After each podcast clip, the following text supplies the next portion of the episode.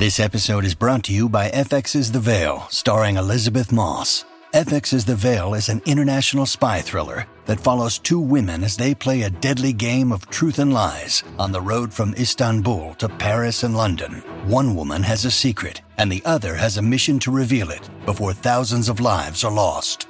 FX's The Veil, now streaming, only on Hulu.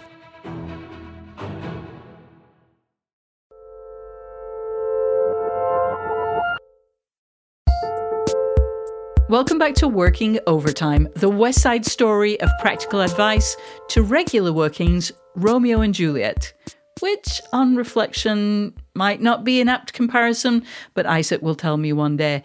I'm June Thomas. Forsooth, I am Isaac Butler. Isaac, I haven't seen you in, well, ages. What have you been up to? What have I been up to? Uh, getting towards the end of the semester. Oh. So about to have a bunch of papers that I got to grade. Oh. I've been, uh, you know, doing some Thanksgiving stuff, things of that nature. Now we're sliding into Christmas. Gonna see Phantom of the Opera this weekend. You know. Oh, that my sort of goodness. Stuff. Take, take that last chance. All right. Take that last. Well, my daughter's never seen it, and it was the first Broadway musical I ever saw. So you know, there you go. What about you, June? How are you? I am swell, thank you. Oh well, great. And what are we talking about today? So, we are taping this episode in December, and it will air in December, but nevertheless, we're going to talk about NaNoWriMo, which is National Novel Writing Month, which officially kind of happens in November, but I didn't want to talk about it then because all the NaNoWriMoers were heads down on their novels. However, during that month, Slate published a really fun piece about that fine institution. And I loved it so much, I wanted to invite the author, Vanessa Zoltan, to join us to talk about it. And she said yes. Yes, let's get right to it. Vanessa, welcome to Working Overtime. Thank you for having me. So let's start with a couple of basic questions. How is NaNoWriMo supposed to work? How many times have you attempted it? And have you always won, which I'm also going to need you to define? The most important thing that I am going to say today is the following, which is I have no official affiliation with NaNoWriMo. No one has threatened to sue me for this, but I just want to make sure that that is abundantly clear. So, NaNoWriMo is a commitment for a group of people. You don't have to sign your name in blood or anything. You just sort of decide to write 50,000 words of a novel in a month, which comes to approximately 1,667 words a day. The idea of winning, which is not a term that I feel totally comfortable with, I have very ambivalent feelings about it, is that you write 50,000 words in a month. And my understanding is that it's actually like a pretty small nonprofit organization and that social media has really allowed this to take off in an exciting way. And they just do like some writing programming. But at this point, tens of thousands, if not hundreds of thousands of people participate in this every year. Amazing. And you've done it, right? I have. I've been doing it for the last couple of years. I did it the first time I started a little bit late that year, but after Trump was elected, Oh, God, yes. I was like, Fair I enough. need to spend time in a fictional world where this is not happening.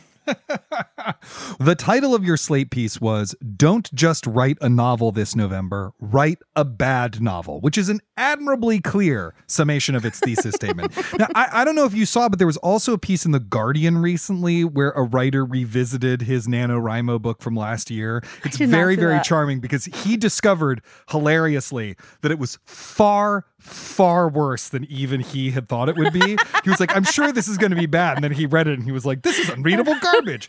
Anyway, what you're saying is, hey, maybe that's not a bad thing. Could you unpack your thinking about this a bit? Why are you encouraging the public to write bad novels? I mean, there are a couple of things. So, I'm an atheist chaplain by trade. That is what I am trained to do in the world. And I think that we haven't figured out how to live in modern society well yet. And so practicing imagination seems like a really good thing to do. And imagining a better world seems like a really good thing to do. Ursula K. Le Guin is my favorite writer on these topics, and I could misquote her for a long time. But essentially, she says, We never imagine ourselves into prison, we imagine ourselves into freedom. Mm. And so encouraging people to be rigorous and practiced and ritualistic about imagination for a month, just as far as like someone who explores secular practices and trying to make them sacred is really intriguing to me. There's like discipline to it, there's faith to it. There are all these like different components of what makes something sacred. And so, like, spend time in your imagination and then like resist capitalism by not thinking about how sellable it's going to be. I think that over the last I don't want to put a decade on it, but like certainly in my lifetime, my grandmother made all of my clothes mm. and she was an incredible crocheter. And I have pillows that she hand sewed and, you know, and she did it because she loved it. And I feel like now we do everything for Instagram and, and for Etsy, and we're just training ourselves to commodify every single thing that we do. And I think it's really great to have somewhere to practice not doing that. And this goal is so ridiculously ambitious that, like, you could try to commodify it eventually, but not if you just do it over the 30 days. Yeah. So, Vanessa, I just want to be clear. Like, so you're a writer, you're a writing teacher, you're an incredibly engaged reader. I know you're not actively pulling for junk to be created and put out into the world. So, like, talk more about how you balance your dislike of, you know, the commodification aspects of NaNoWriMo with your love of quality writing. Like, well, don't try to put it out into the world, right? Okay. Like, and I just think it's okay to do some things just for ourselves. I think as soon as you try to put it out into the world, even in the fan fiction world, which I am a huge like advocate for fan fiction, I think that the standards have to change. But if you are doing it entirely for you, you know, especially I, the class that I'm teaching in conjunction with NaNoWriMo is about writing a romance novel. And so we want people to be exploring their sexuality and exploring what turns them on and what they think like radical love is and what a happily ever after could look like, including, you know, my favorite Regency romance novel, A Man Changes a Law so his wife can own his own business, right? Like, I want big imagination time, but I think a second draft and a much more rigorous draft has to happen if you're going to put it out into the world. Yeah, you know, as you mentioned, you've won NaNoWriMo I you have. know, some some number of times. Although, as you already also said, that's a term you obviously have some ambivalent feelings about. Does doing NaNoWriMo feel different from other writing that you sit down to do? You know what what's the personal experience for you like of having to what is that? That's about 1500 words a day for 1667 okay there you go. Sorry 1600 thank you. What for you is the difference between you know sitting down to write the piece you wrote for slate for example versus okay i've got to hit my 1667 words today? Well the big one is that it can be really bad. We actually have a sticker with our class called No Time for Honor. You know, one of the pieces of advice that one of our guest faculty, Michaela Bly, taught is like, if you are halfway through your book and you've realized that you don't like any of it, then write the sentence, he woke up from a dream and realized none of that was true and start over. Um, so, right, like there's just no shamelessness. There's also there's like something like Jackson Pollock about it, right? Like you're just getting thoughts onto the page and therefore there's no pressure. Whereas I sit down to write a slate piece and you know i sit down and i outline it and i structure it and i send it to my editor the brilliant marissa martinelli and right like we negotiate back and forth whereas nobody is going to read what i write. And so i don't even have to do research. I can make a list of fictional characters like my first character naomi green. She had eight brothers. The brothers names and ages changed all the time because who cared I'm like, that's just not what I usually get to do. You get to be sloppy. Like, how many places in your life do you actually get to be sloppy these days? Oh my goodness. That is so true. We have more questions for you, Vanessa, but we're going to hold off for just a second and talk to you some more after this. When you need mealtime inspiration, it's worth shopping Kroger, where you'll find over 30,000 mouthwatering choices that excite your inner foodie. And no matter what tasty choice you make, you'll enjoy our everyday low prices, plus extra ways to save, like digital coupons worth over $600 each week. You can also save up to $1 off per gallon at the pump with fuel points. More savings and more inspiring flavors make shopping Kroger worth it every time. Kroger, fresh for everyone. Fuel restrictions apply.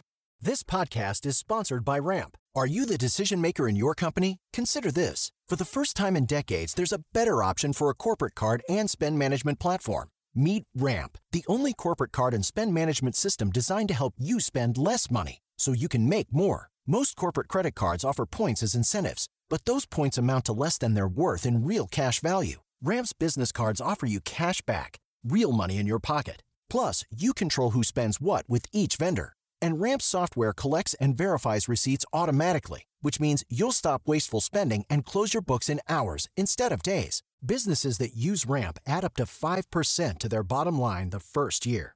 If you're a decision maker, adding Ramp could be one of the best decisions you've ever made.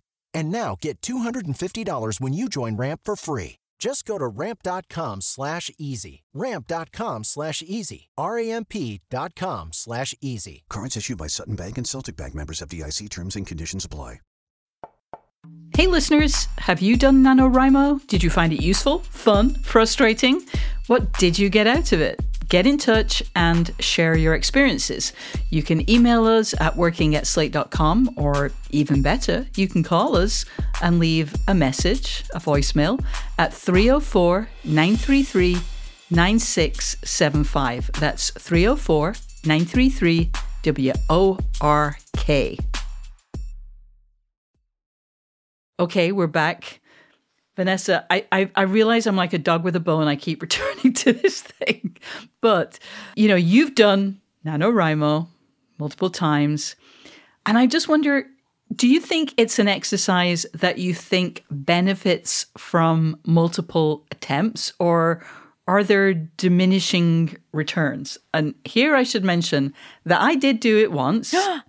and I win more or less close enough. Like you know, I, I, I could have done the thing that they recommend in the NaNoWriMo book, which is like, you know, having somebody get a coughing fit or somebody with a stutter, which honestly is a little bit off. But so I could have, you know, but I, I was very close. Yeah. And the thing about it was that I absolutely love the experience because I had never, ever written fiction. Mm-hmm.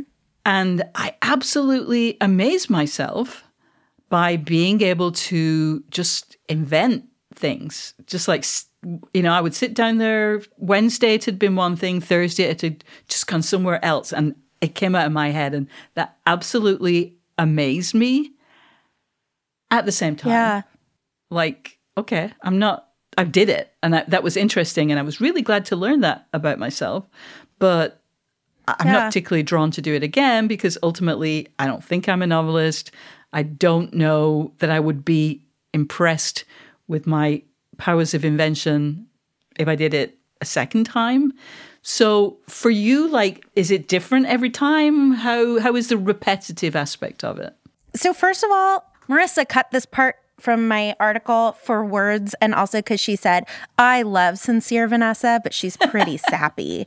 And so I'm just gonna go sappy now. Right? Like, again, as a chaplain, it's about handing yourself over to the ritual of it, right? And like just believing that time spent in your imagination is in and of itself good. That, you know, Simone Weil, the French theologian, would say that love is attention and attention is prayer. And so, like, paying concerted attention for one month to something silly, it just works on us in some way. And you have to sort of have faith in that in order for that to work on you. Not to sound like I'm talking about the secret but like you have to believe like this is worth some time. I'm learning about my brain. I'm learning about my desires. I'm learning about the world. You know it sounds to me like you june it surprised yourself right, Right, and like that's a fun thing to do to surprise yourself once you know i'll speak for myself like once i'm in middle age i'm like this is kind of nice to know that there are Right. things i didn't know about me. And i'll just say you know as i said the first time i wrote I really wrote to escape the world that I was living in. The second Yeah. time I wrote, it was like very revengey. Um, I had family members misbehaving, and so I wrote a family drama in which they all got their comeuppance, and you know, like that was super satisfying. And now I just wrote one of my favorite genres in romance is celebrity, regular person love, and so I just wrote one of those. Oh my god. so goodness. fun. Wow. So like I, I think it depends on where you are in your life, but I do think it can be a gift that keeps on giving. And it's so fun in the same way that like an exercise class is more fun than going on a run, in that you can say to your family, ah. I'm going to my dance class, right? Whereas if you're going on a run, your family can be like, wait, five more minutes, help me with this. But if you're like, okay, I'm going for my hour and a half of writing time, month of November, leave me alone, people like, they respect that more. Wow.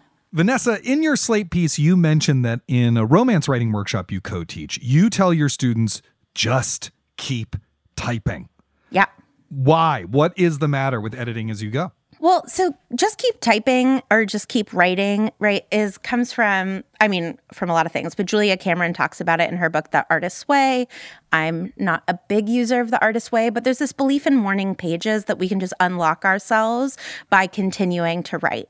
And so if you just keep writing, my name is Isaac and I am bored, my name is Isaac and I am bored, eventually you'll be like bored, boring, right? Like you're going to get yourself through it. And again, it's just about like, belief that you're not going to be stuck in something forever, which I feel like that's what despair is, right? Like that's Dante's first level of hell is the idea of being stuck somewhere forever.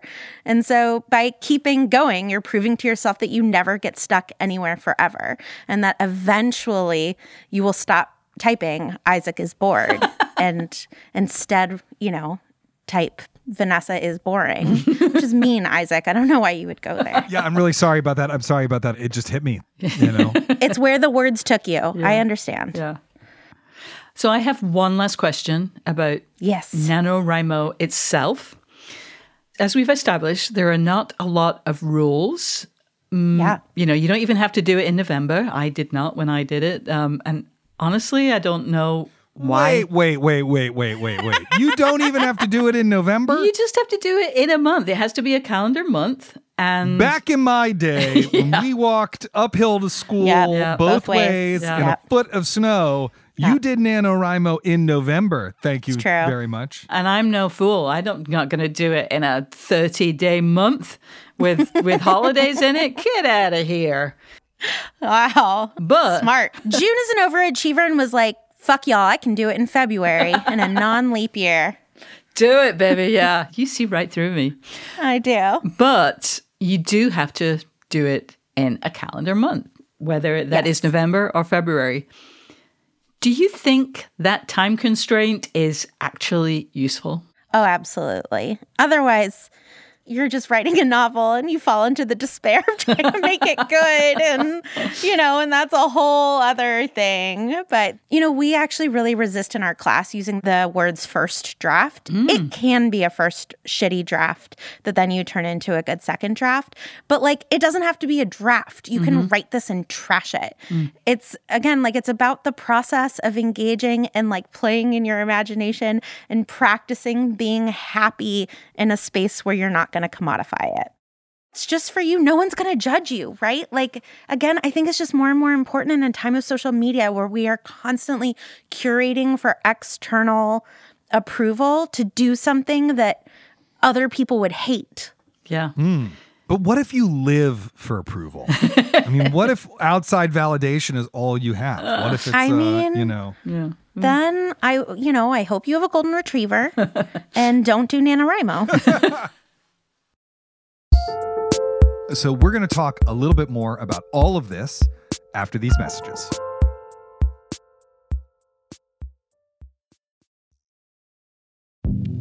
Hi, this is Dahlia Lithwick, host of Slate's legal podcast, Amicus. If you're listening to this show, you might be interested in Amicus's live show that we're hosting in Washington, D.C. on Tuesday, May the 14th. My colleague, Mark Joseph Stern, and I will be talking to some amazing guests, including Sherrilyn Ifill and a sitting state Supreme Court justice all about how originalism, a relatively recently invented way of interpreting the Constitution, has taken over the Supreme Court and radically reshaped the law. It's been doctrinal rocket fuel for the conservative legal movement and facilitated the rolling back of abortion rights, the expansion of gun rights, and the obliteration of the separation of church and state. And as another wildly consequential Supreme Court term careers to its end, the court's originalists are on a tear. But there's something you can do about it, and we hope you'll join us in DC on May 14th to explore the possible pathways out of the current situation. Go to slate.com slash amicus live for tickets. So, as we mentioned, you teach writing. And before we go, I'd just love to know what's a favorite book about the craft of writing? You know, when people say, What should I read to become a better writer? What do you tell them? I have two, but I'm going to really talk about one. Alexander Chee's book, How to Write an Autobiographical Novel, is absolutely incredible. I haven't read it in so long that I can't talk about it specifically. So I chose something that I've read more recently that I love, which is a speech that Zadie Smith gave called That Crafty Feeling. And she is just incredible in this speech slash now essay where she describes that there are sort of two different kinds of writers. There are macro planners and micro managers. And I am a micromanager, according to her definition. And what she really just does is describe the process of writing. So it doesn't prescribe ways for you to write, but she describes the experience of writing a novel for her, how much she's reading while she's writing, where she starts. And she gives little anecdotes about friends of hers. Eh, when, you know, when she's like, this is how I do my first 25 pages, this is how different types of people do. But it's really just this like description of process that I find really brilliant and helpful. And of course, because it's Zadie Smith, charming and wise and funny. That's great. What about you, June? I'm not a big uh, writing process person or craft of writing person. I'm much more likely, as you know, Isaac, to be watching YouTube videos about Zettelkasten or the latest note taking software. But I am fond of Matt Madden's book, 99 Ways to Tell a Story Exercises in Style it's basically like the same situation. A guy is going to a refrigerator and he can't remember why, and is literally like different ways of seeing that scene.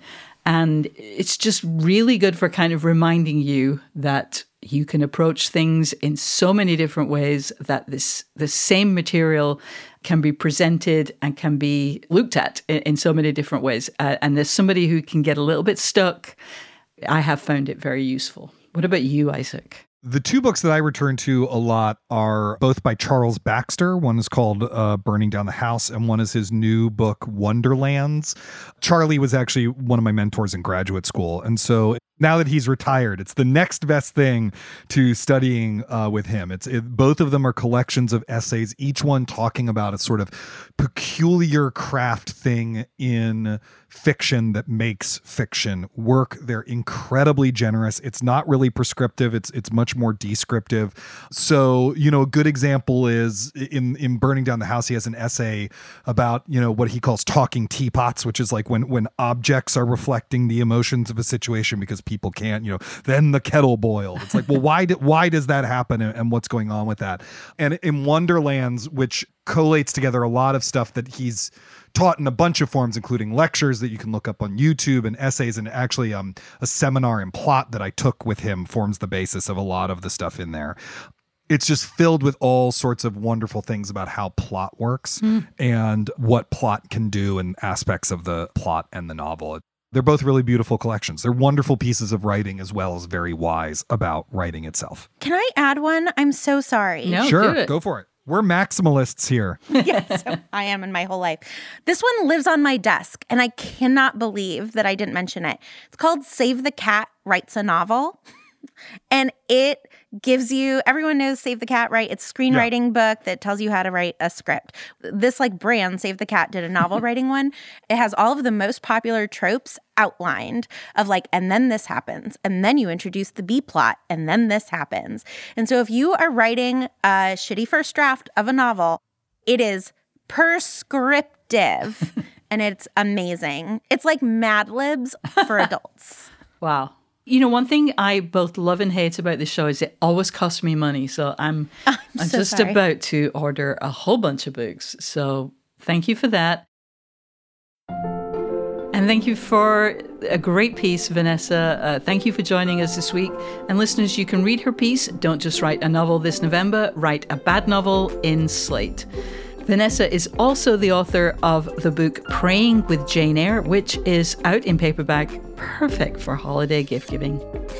It's true. Thank you also to our endlessly inventive producers, Cameron Drews and Kevin Bendis, who between them produce the equivalent of 50,000 words every single week. We'll be back with another episode of Working Overtime in two weeks. And on Sunday, you'll find a regular episode of Working in your feed. Until then, get back to work.